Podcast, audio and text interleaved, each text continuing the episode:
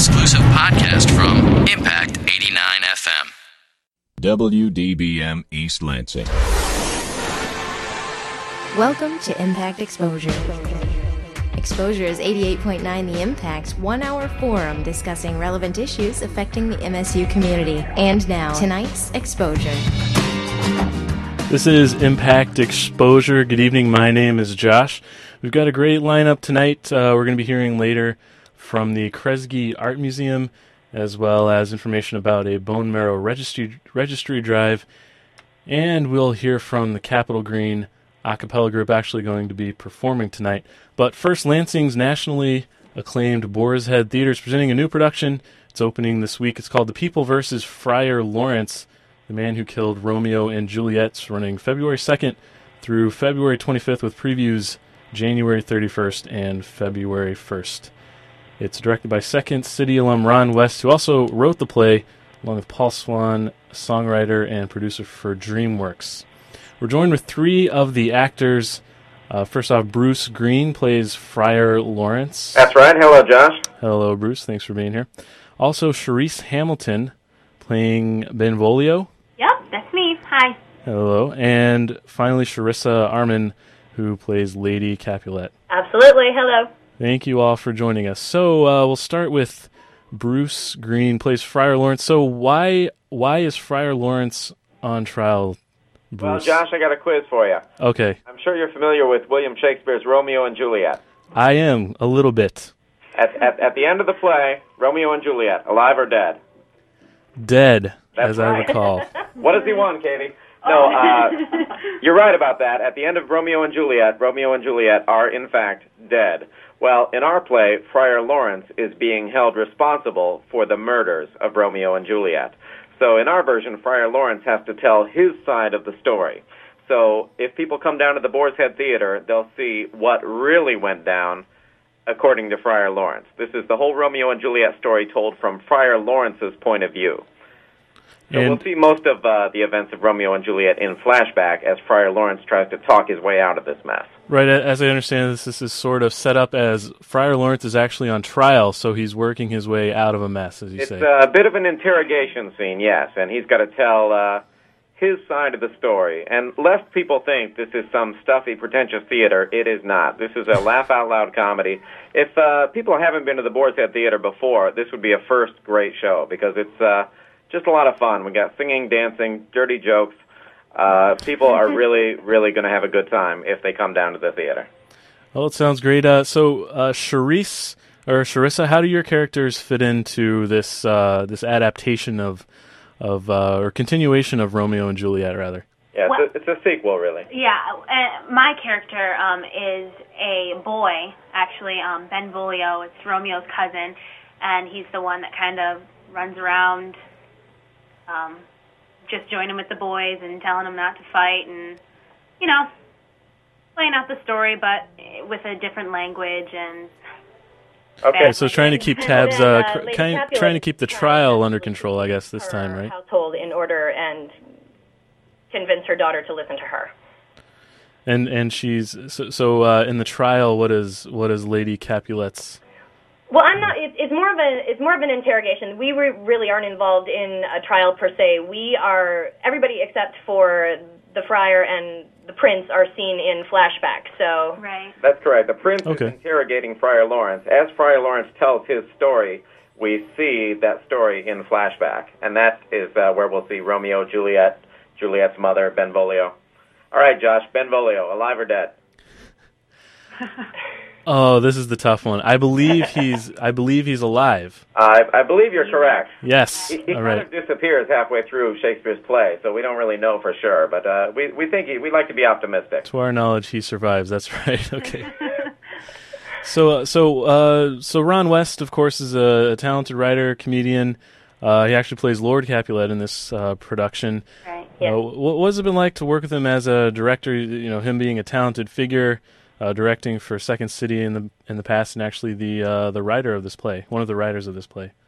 He's a really talented, funny guy. Uh, people might recognize him. They may have seen him on television. Uh, he was on Seinfeld once. He was on Third Rock from the Sun many times. Uh, he also worked on that Whose Line Is It Anyway? So they, they may feel that he's a familiar face when they see him.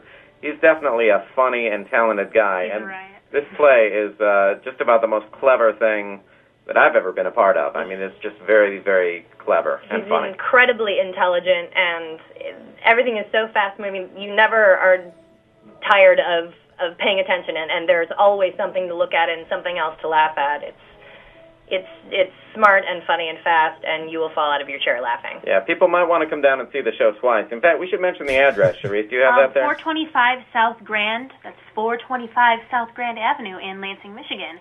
48933. Um, and if you were interested in buying tickets, you can call the box office, um, 484-7805, um, and come on down and see the show if you'd like. It's it's a great Yes, us. we, we want to emphasize the box office will not call you. if, if you're interested in seeing a funny show, uh, you're going to have to call this number. Give it out one more time, Sharice, if you would, please. 484-7805. Yes. So the show starts tomorrow night. That's correct. Runs through February 25th. That's right. We got a couple of previews tomorrow night and Thursday. Uh, opening night is Friday. It's going to be a big, big night here at the Boar's Head. I think we're going to have some uh, bottles of wine opening, if I'm not mistaken. I've heard that rumor as well. and uh, then we'll be here Thursday, Friday, Saturday, Sunday uh, for four weeks. Yeah, through February 25th. Well, it sounds like a great show. Uh, one one more uh, one more plug, if if we could. I read something that uh, Ron West asked when asked about this play said uh, something about William Shakespeare appeared to him in a dream. Is this true? And Listen, Said John, I- Ron is insane. said, I hate West Side Story. disregarded. so, uh, well, people here. there's a musical based on Romeo and Juliet, and the, Right. the common question is, isn't that West Side Story? Uh-huh. Ron claims that Shakespeare appeared to him in a dream and said, "I hate West Side Story." this is a much more contemporary and uh, fast and funny type of musical. Well, it certainly sounds great. Uh, Bruce, Charisse, Charissa, thank you for joining us on Exposure. Thank you. Sure, thanks for having us. I hope the play goes well. Good luck. Hey, Thank uh, you. Charissa, girls, didn't you go to college where this radio station is? Yes. Absolutely. MSU alum. Go green. Go white. All right, this is uh, Okay, I guess we could have been a little more said, go green! Go white! that, that. That's more like it. That's more like we it. love the impact. All right, we're gonna take a quick break, and we'll be right back with more exposure after the break. Thanks again, Josh. Don't work too hard. Thank, thank you, thank you for joining us. Th- th- Josh? You're listening to Exposure on 88.9 The Impact. At the football game, Jim shows the telltale signs of being wasted. He starts flexing for the camera. He refers to his muscles as gunboats. He screams, How's this for a halftime show? Jim streaks the field. It's easy to tell if you've had way too many to drive. But what if you've had just one too many to drive? Never underestimate just a few. Buzz driving is drunk driving. A public service announcement brought to you by the U.S. Department of Transportation, the Ad Council, and this station. For more variety than you'll hear on any other station, listen to the Impact Prime Time, where you can find a different specialty show every night of the week. Sunday nights, check out Sitter Spin from 8 to 10 p.m., where you can voice your opinion on what new music we play here on The Impact. Only on Impact Prime Time. You're listening to Exposure on 88.9 The Impact. Phone lines are open at 432 3893. And now, back to Exposure. Welcome back to Exposure. My name is Josh. Tonight on the program, later on, we're going to hear from Kresge Art Museum. We're going to hear about a bone marrow registry drive put on by the Business College, and at the end, performance by the Capitol Green a cappella group. Right now, we're joined by members of Amnesty MSU. If you'd like to, uh, if you'd like to join us, have any questions, uh, four three two three eighty nine three is the telephone number. Uh, the MSU chapter of Amnesty International, along with the theater department, is sponsoring the play "If Anything Is Sacred," written by Fermin Cabal and directed by Frank C. Rutledge. Rutledge. This show provides a glimpse of the effects on victims of the Pinochet regime, regime in Chile. That's correct. It opens tonight in the Auditorium Arena Theater and runs through Sunday, February 4th. We're joined with Holly. Hello, Holly. Hi. And I didn't get your name. Liz. Liz. Holly and Liz, both from Amnesty MSU. Is that correct? Mhm. Okay. So, uh, what is it about this play that Amnesty uh, has been has felt uh, compelled to uh, co-sponsor? Well, the Department of Theater approached me and asked us to put together a discussion panel for after the Thursday production of the show. Mhm. And we're having a few members of the community, professors, and the director on this panel where we'll be discussing the torture and human rights issues within the play and also what's happening currently. Okay, so so what uh, what sort of uh, human rights abuses uh, are you do you have in mind happening currently? So, Um, well, currently we could talk about anything from the Military Commissions Act to Darfur to Iraq to North Korea to anything. Sure, so you're covering the whole the whole scope, whole We scope, are. not just uh, sort of uh, torture as in Pinochet, but uh, any sort of human rights abuses. Uh, I read uh, or I listened to the concept podcast on the theater department website uh, from the director, and he said the play had to be done now uh, due to the current con- controversy. Some of the things we just talked about is that so this is sort of what Amnesty feels, uh, and this is sort of the motivation for you being a part of this. That's great. Yes. Okay, so what's uh, what what sort of professors do you have lined up? Uh, various departments. Uh, you said you're having professors coming to this information session. Yeah, I uh, I'm a Spanish major and I'm taking a Hispanic theater class right now. And my professor is an actress and she is an ex-mom. She's from Puerto Rico. So although she's not really familiar with you know the Pinochet regime uh, per se, she definitely has a lot to say on Hispanic theater. And in the course, we're also going to be talking about some plays having to do with torture as well. So she's you know a pretty good source, I'd say, and um, she really you know uh, she can present some good ideas and generate generate some really good discussion. I think. Okay, any uh, any notable community members? Is just open invitation to the community. Uh, any- any Well, other on the panel, we're having um, a former Amnesty member who just graduated from MSU in international relations, who's very, you know, knowledgeable about the subject, and also a roommate of mine who's from Chile, whose parents lived under Pinochet. Oh, okay. That sounds uh, sounds very interesting. Uh, so, can you tell me anything about uh, the play itself? Uh, are you involved in the production? Uh, what what can what can uh, viewers expect to see? Well, it's um, an all female cast, Mhm. and it's from the perspective of the woman who was tortured, and then it's sort of like that Rashomon effect where it's the same story just presented, you know, from the different perspectives. And eventually you learn that she's speaking to you from beyond the grave, so she's already, you know, she's already been killed under this. And it should be, I mean, it's very compelling. It's not um, a comedy by any sorts. It's tragic and dark and, but very, very moving and well worth it. So we see the personal effects of living under the regime, uh, sort of uh, destruction of character, that sort of thing. Is the the idea? Yes. Okay. Uh, so, uh, what what other events uh, does Amnesty have coming up in the future? Well, last year, last spring, we had we held a benefit concert at one of the co-ops, and we, you know, it was really successful. We had a bunch of different bands come and a really great turnout. So we're hopefully, you know, going to do that same thing this upcoming spring. Okay. Well, thank you, Holly and Liz, for joining us. uh, the play uh, starts tonight, runs through this Sunday, and it's at the Auditorium Arena Theater on the campus of Michigan State called If Anything is Sacred. Thanks for joining us. Thanks for having us. All right, we're going to take a quick break. When we come back, we're going to hear from the Kresge Art Museum. You're listening to Impact Exposure.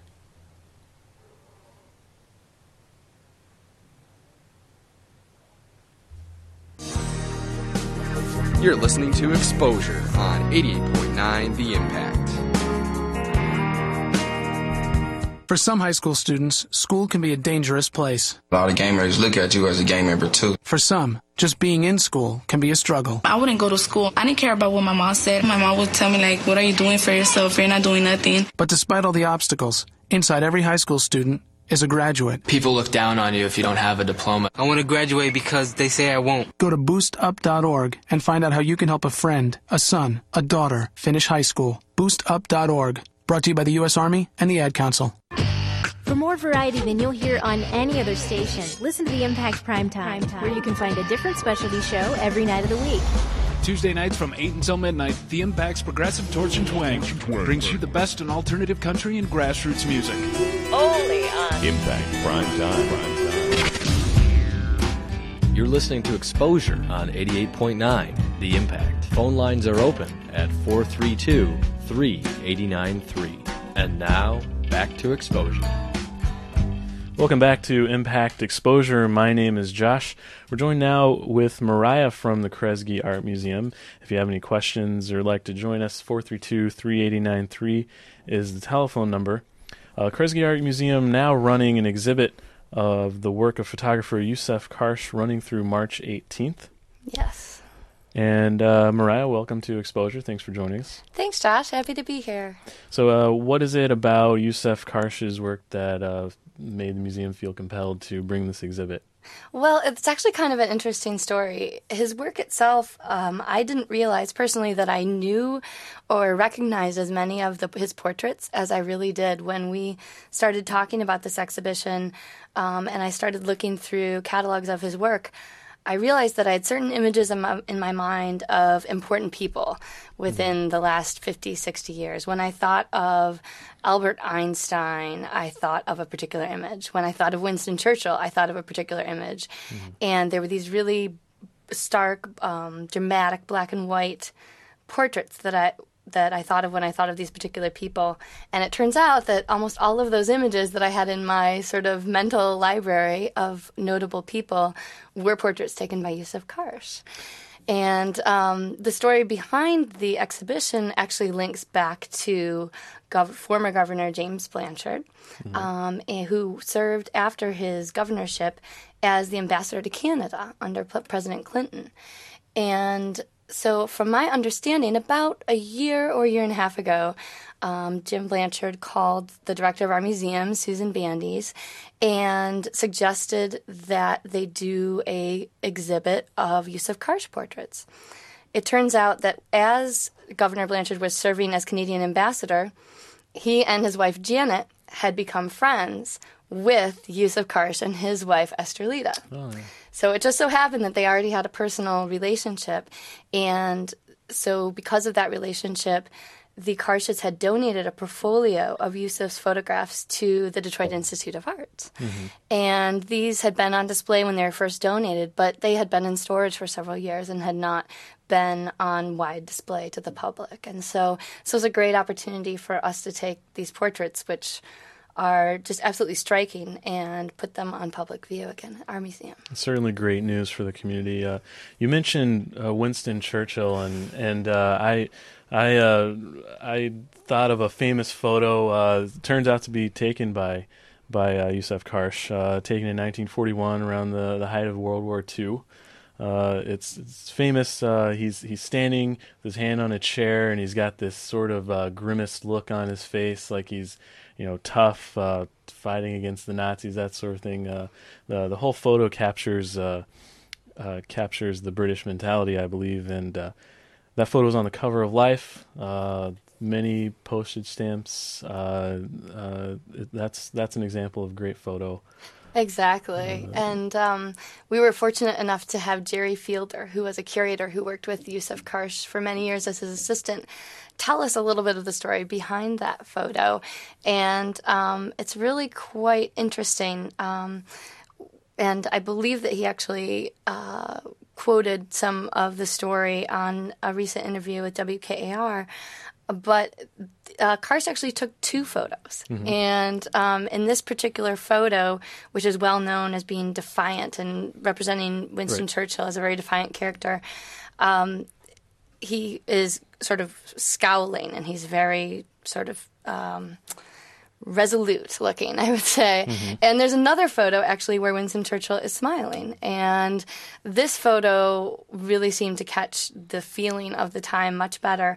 But one of the reasons why Churchill was scowling in this photo is that in order to get a perfect photo, Karsh had just a moment earlier plucked a cigar out of Winston Churchill's mouth. and Winston Churchill, known for taking all of his pictures with a cigar in his mouth, it exactly. was one of his props, and it, it, it definitely worked beautifully. Uh, what, and, what, what, was what was the uh, nature of the second photo? How did he how did he get? I smile? believe that the second photo was taken after. Um, I, I, I, don't know if I believe it was taken a few minutes after this photo, which is actually more famous. Um, mm. So there are kind of two different versions. But this, of course, because of the defiant look on Churchill's face, was more widely published and really seen as a symbol of Britain and of Winston Churchill.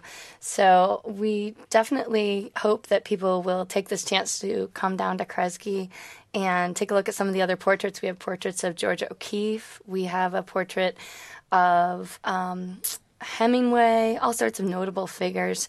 And they can get a preview of the exhibit by visiting our website as well if folks want to take a look at a few of the pictures um, online. Mm. But you really can't get the full effect unless you're actually right there with them. What is the uh, what is the website for Kresge? It's pretty simple to remember. It's just art museum, all one word, mm-hmm. dot msu dot edu. Okay. So it's fairly straightforward. I see. Right when you go to the website, there's a there's a photo of Helen Keller Yes. Uh, right on the, also taken by by uh, Karsh. Uh, that's a nice photo, also. Yes, indeed, and that's one of the other photos that we have on display.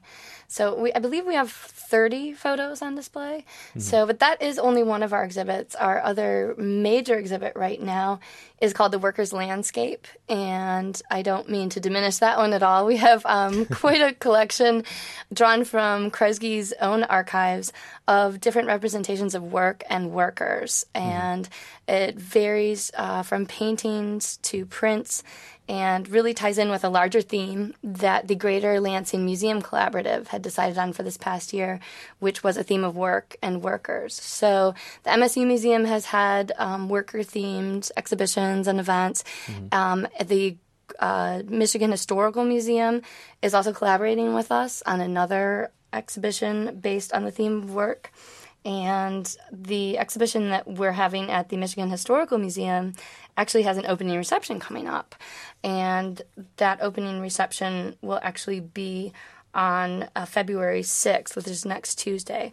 But RSVP is required if folks want to attend that. So they would need to go to our website and click on the link to Working America photographs from the Ewing Galloway Agency in order to get more info on that. So, information about the whole uh, collaboration, uh, Working America exhibits can be found on your website. That's it can. There's a separate page that talks about the workers exhibit that we have on site at Kresge Art Museum. Mm-hmm. And then there's a page that talks about the collaboration that we've had with the Michigan Historical Museum.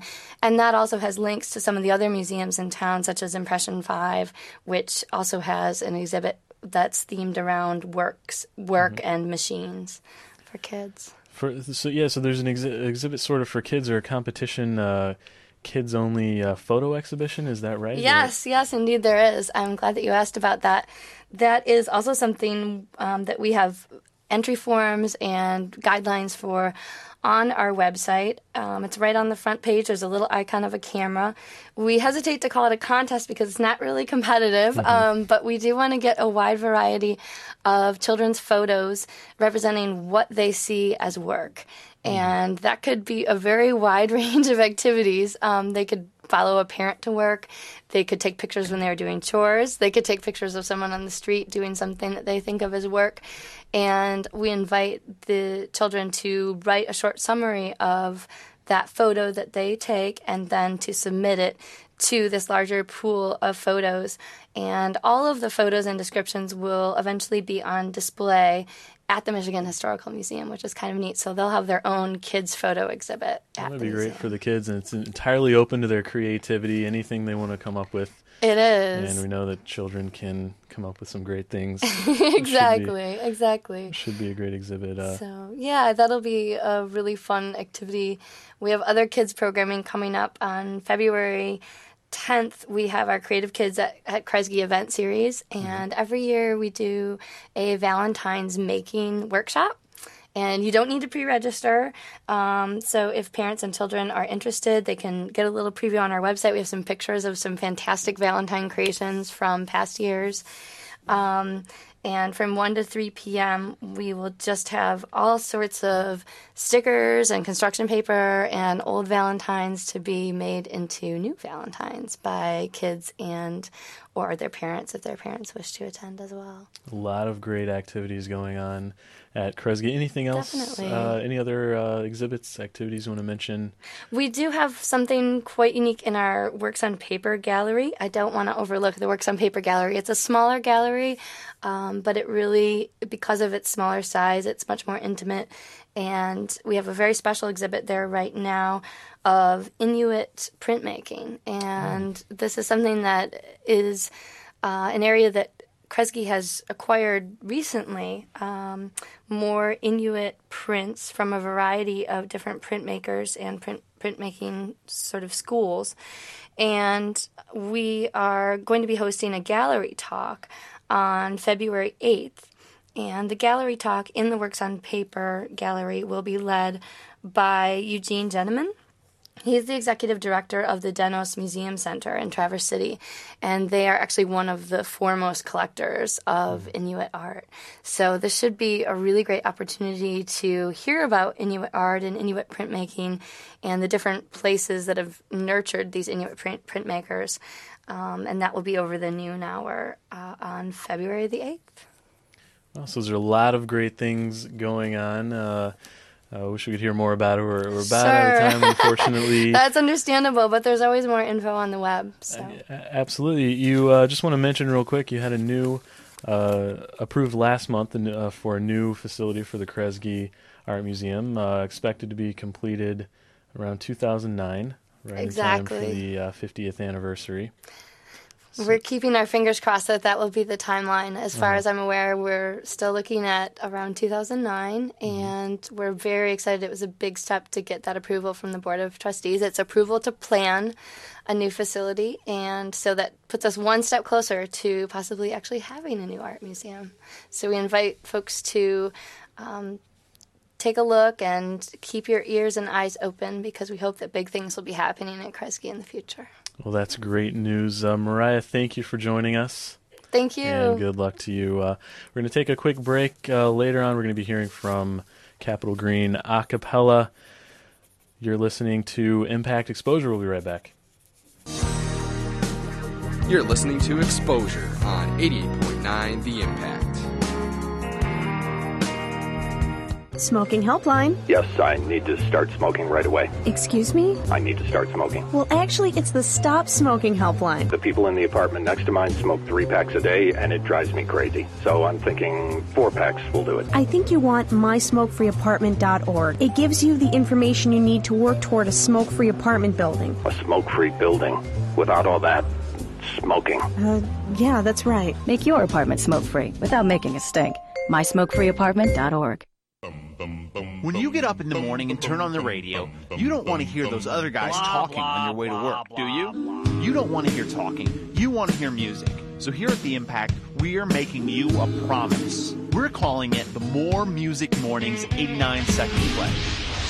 We, The Impact, pledge that every weekday morning from 8 to 10 a.m., we will shut up and play music. We pledge that we won't talk for more than 89 seconds at a time, meaning more music all morning long. We pledge that every caller who requests a song between 8 and 10 a.m., Monday through Friday, will be entered to win a Great Impact prize. And we pledge that in return for your listening to us, we will listen to you and play more music that you want to hear.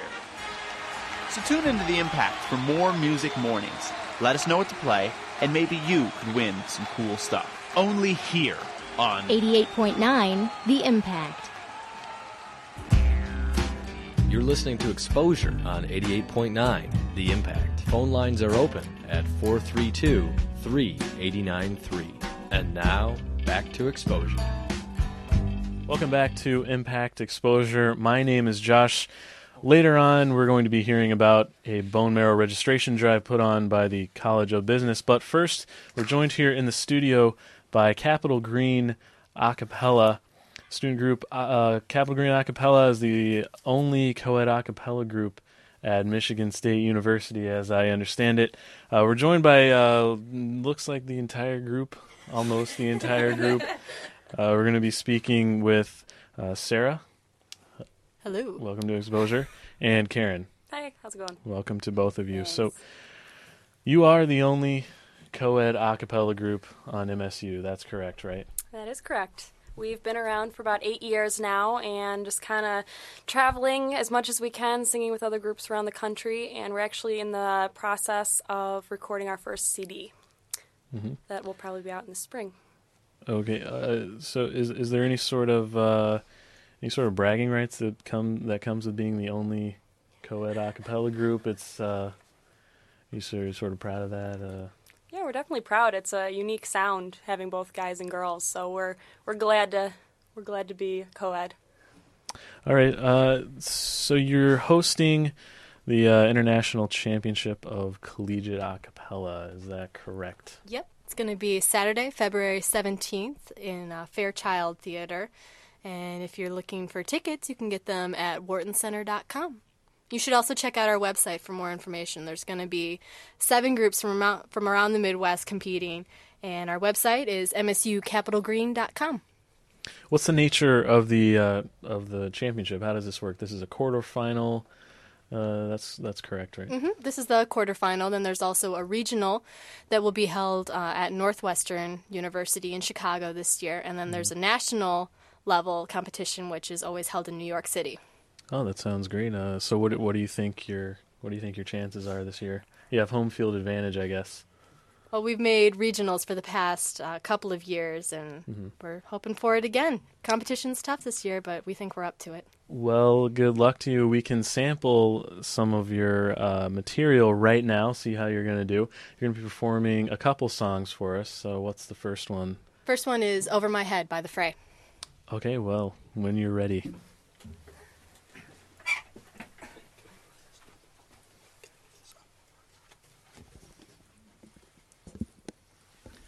This is the Capital Green a cappella performing Over My Head.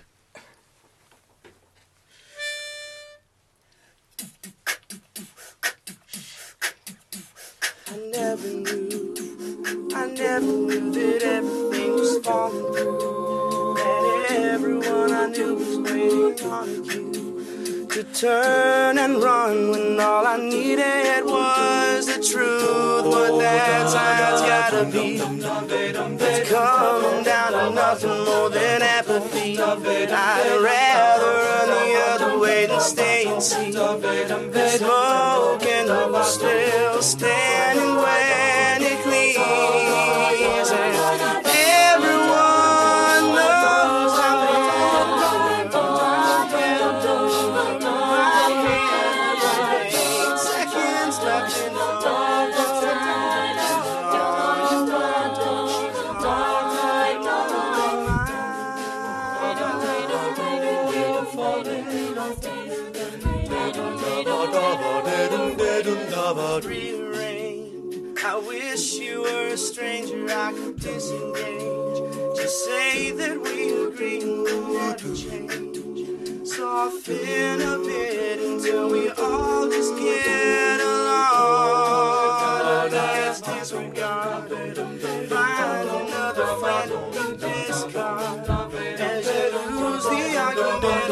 argument and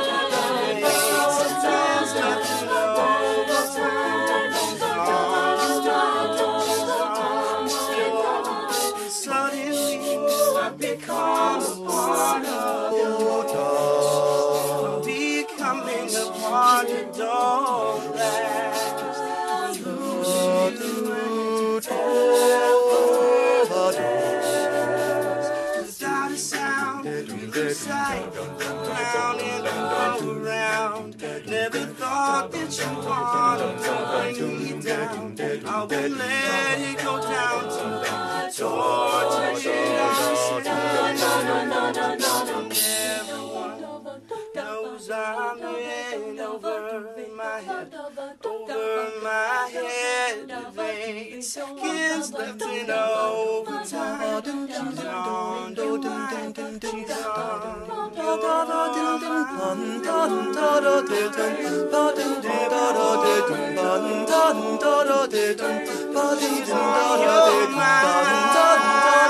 Everyone knows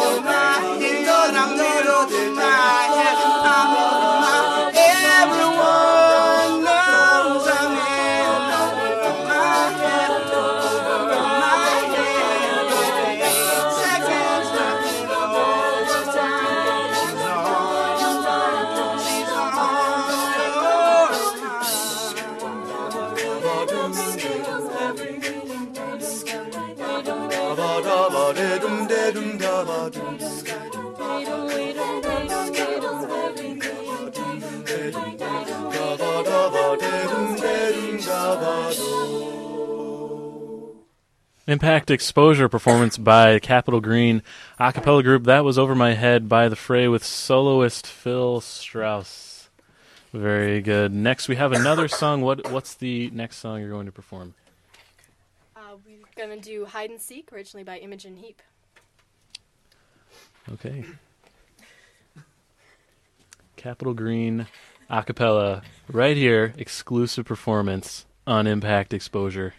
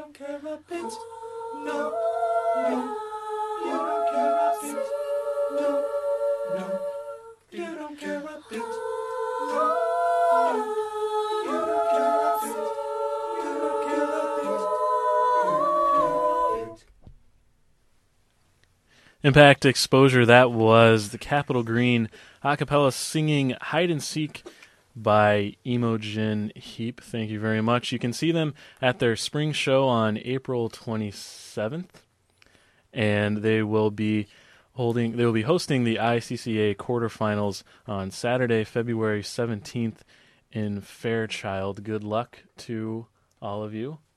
Uh, just just just on a personal note, uh, go easy if you see After Hours from uh, University of Rochester, my alma mater. go easy on them. It's a group uh, one of my best friends helped to found. Uh, but good luck to you either way. Thank you. Thanks for coming. This is Impact Exposure. We're going to take a quick break. When we come back, information about the Bone Marrow Registry Drive. You're listening to Exposure on 88.9 The Impact. Attention shoppers, if anyone is missing a rather plump set of love handles, please come to the customer service counter and claim them.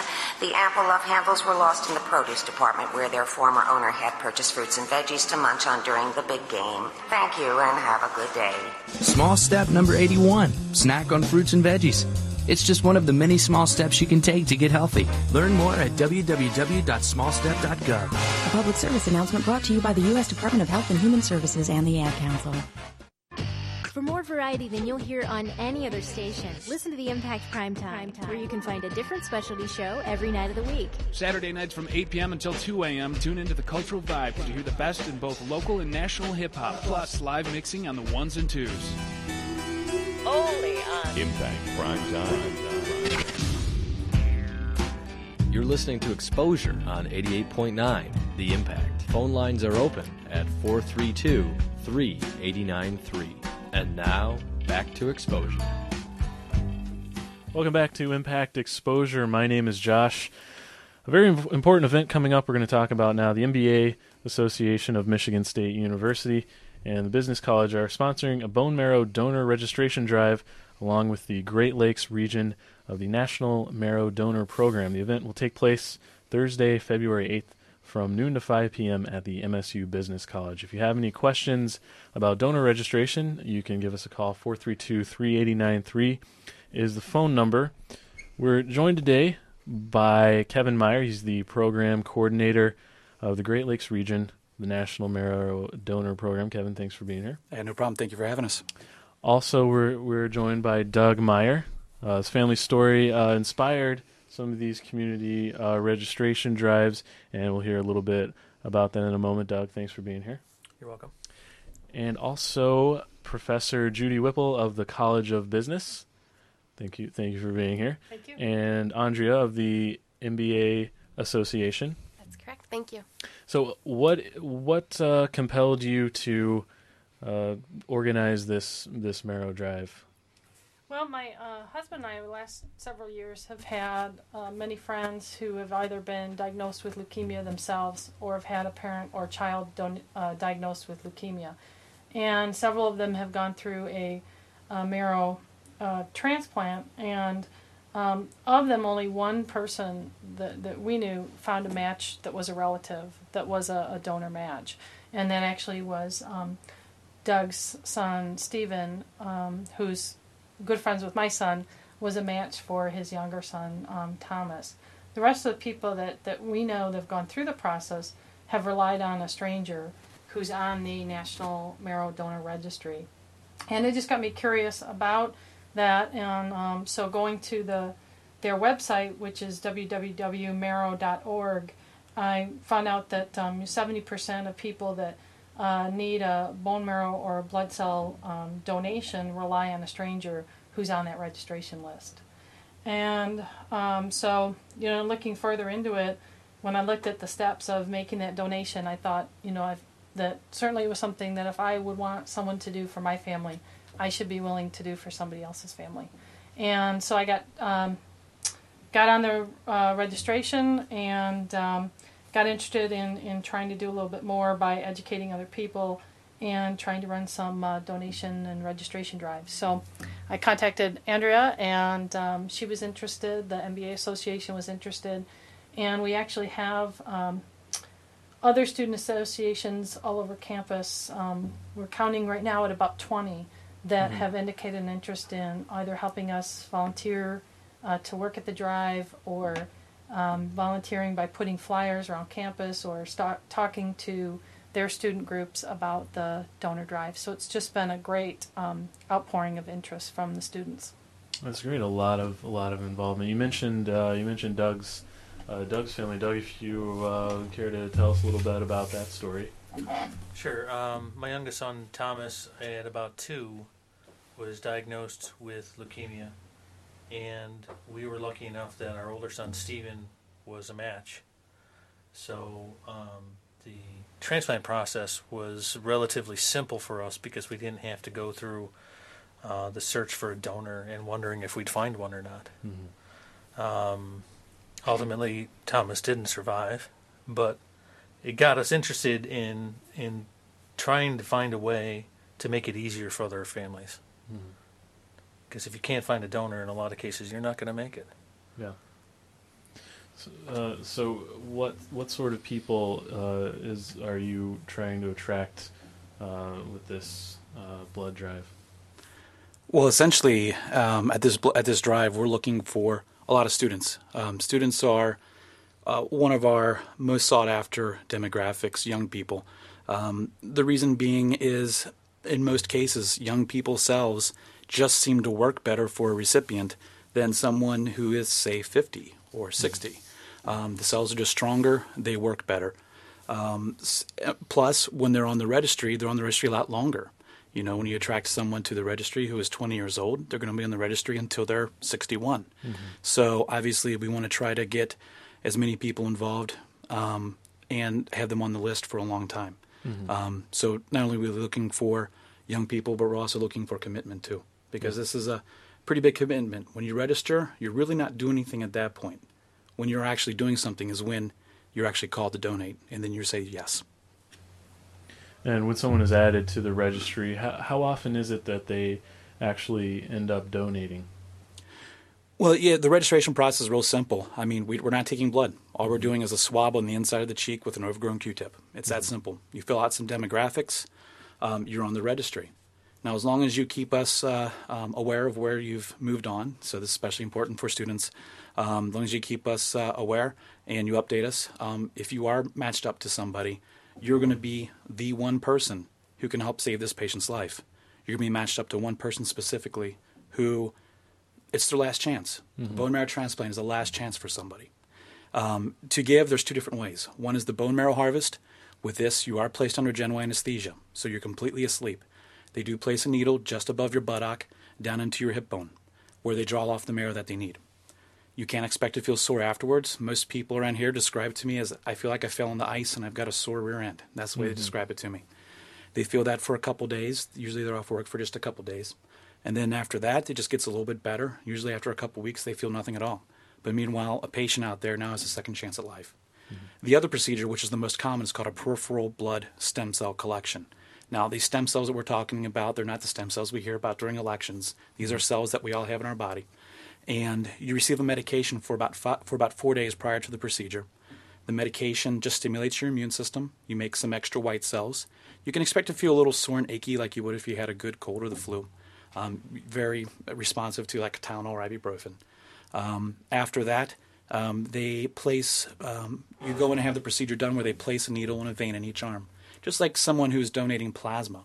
Um, you know, they process the blood, they take off just a very small amount, the rest of the blood goes back into the other arm. It's a very safe, very easy, other than the initial needle sticks, virtually painless. Um, after that, the cells go off to the patient. Now, that's the most common procedure. That actually happens about 70% of the time. Mhm. So, those are really the, the, the two procedures. and, and it's a very important, very important cause. Uh, there's no there's no reason for donors to have to work worry about any sort of uh, uh, financial obligation. This is all this is all taken care of. That's This is all completely taken care of. Um, if you are found to be the match, you know the travel, time off of work can be covered up to a certain amount.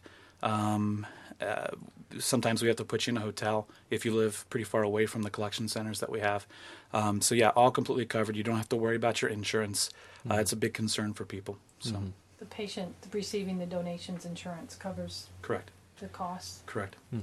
It- it- one of the one of the biggest areas where we have the need right now is um, um, within the minority community. We know that patients generally find their best match within their own ethnicity. That's just the way it works. With blood, Mhm. it doesn't matter. With marrow, it does. Um, there, the genetics that we pass down from generation to generation also happen, you know, uh, go in line with marrow as well. So um, when you have very few people from particular ethnicities, people from those ethnicities have a very low chance that they're going to find a donor. So right now, minorities only have about a 50-50 shot that they're going to find a donor. So imagine knowing that this is your last chance. This is your last the last procedure that could help you and you're going to flip a coin to find out if you know if if you're ultimately going to find have that second chance. So we are really appealing to um, to the minority community so we can get more donors. Um, um, with that, we know that we will be able to provide more matches and better those chances of patients in need. And even with um, Caucasians that have a higher chance, their chance of finding someone on the registry is still only about 90%. percent Mhm. So even increasing numbers there, Yes. you know, in, increase uh, that patient's chance of, of uh, you know, second life. Yes, if if you join the registry, you could have uh, an impact on one patient that uh, may not have otherwise had a chance. And not just that patient, but the entire network of family and friends that are around them. So you're not just Mhm. helping one person, you're helping an entire network of people. Mm-hmm. And potentially it could be more than one patient. Yes. We have several donors from this area that have donated multiple times. Yes, I saw a story of, of uh, one man uh, donated to three people. Is that is that correct from the area? Yeah, he's uh, not too far away from here. Uh, John, he's one of our champions. He uh, he's donated uh, three times, um, three specific people. Um, two of the people were brother and sister. Mhm. Um, amazing story. And it's important too, I think, to recognize that this is an international. Uh, this registry can can be used by international patients. So Andrea's dad was a potential match for a little girl in Germany. Yeah, he actually did um, the bone marrow, and so it was transported to Germany for the little girl in Germany. He did it in the Detroit area, um, and then actually did it twice for the same same little girl.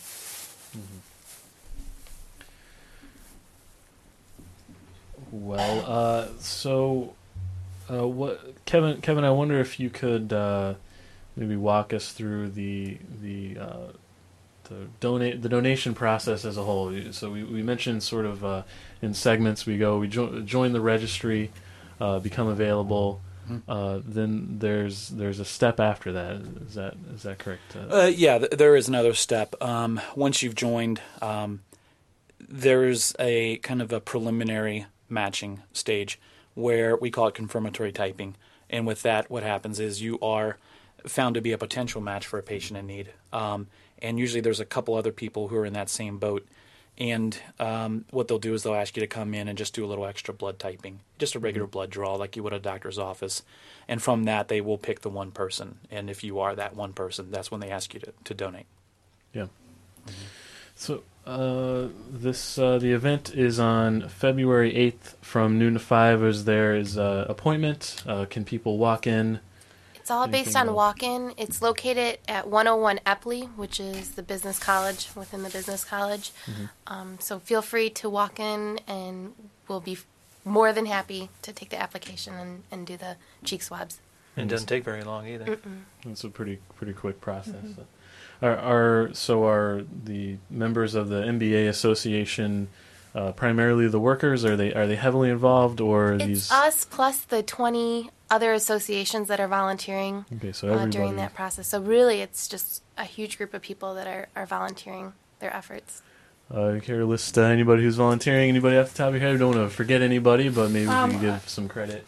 I can I can kind of run through through the list of, of some of the groups that have, have been involved. Um, certainly the MBA Association, uh, Spartan Consulting, the Eli Broad Student Senate, uh, Sigma Alpha Sorority, National Agribusiness Marketing Association, Food Marketing Association, Supply Chain Management Association, Marketing Association, Finance Association, uh, Multicultural Business Tutorial Association, Asian Pacific American Student Organization, Lambda Phi uh, Epsilon, Colony Chapter, Alpha Kappa Psi, National Society of Minorities and Hospitality, uh, Multicultural Business Students, National Association of Black Accountants, Native American and Hispanic Business Students, uh, Women in Business Association.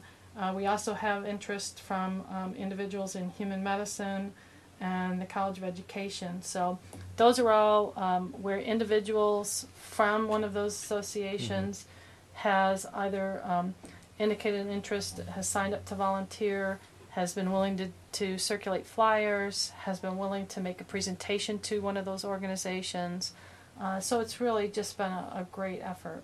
Mm, And if, if anybody else wants to uh, not only donate but volunteer, uh, they find information about doing that on your on your on the website as well. Yeah, uh, they if they want more information on the marrow process, they can go to www.marrow.org. Mhm. If they'd like more information on the drive, it's probably easiest if they just want to email me. Um, my email is whipple w h i p p l e at bus.msu.edu.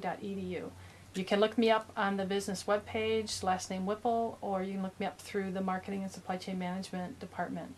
Um, so interested students probably I'm the easiest on-campus contact person. Uh, Kevin Meyer, do you have uh, any other uh, registry drives in in the area uh, coming up soon? Uh, Or well, certainly, we're always adding um, new drives. We're always uh, looking for more interest. Mhm. Um, you know, it- you, you can always go to. Uh, Judy mentioned uh, uh, Marrow.org, um, the local office, um, which actually is based right here in East Lansing. Um, is uh, you can look at our website, which is www.marrowgreatlakes.org, and there there's a page um, that you can look. It says how to join, and there's a page where you can look for drives, which are co- which is constantly being updated, and you can go to those events and you can get tested. Or if you're interested in hosting your own event, you can also uh, you can find the contact information at that marrowgreatlakes.org. So so yeah, definitely give us a call. Okay, so it should should be should be a very important event Thursday, February eighth, from noon to five. That's at the Business College. Uh, Kevin Meyer, uh, Doug Meyer, Judy Whipple, and Andrea. Thank thank you all for joining us. Uh, thank, you you for listening tonight to uh, Impact Exposure. Stay tuned to the Progressive Torch and Twing. That's coming up next, right here on 88.9 The Impact. Thanks for listening to this evening's exposure, only on 88.9 The Impact.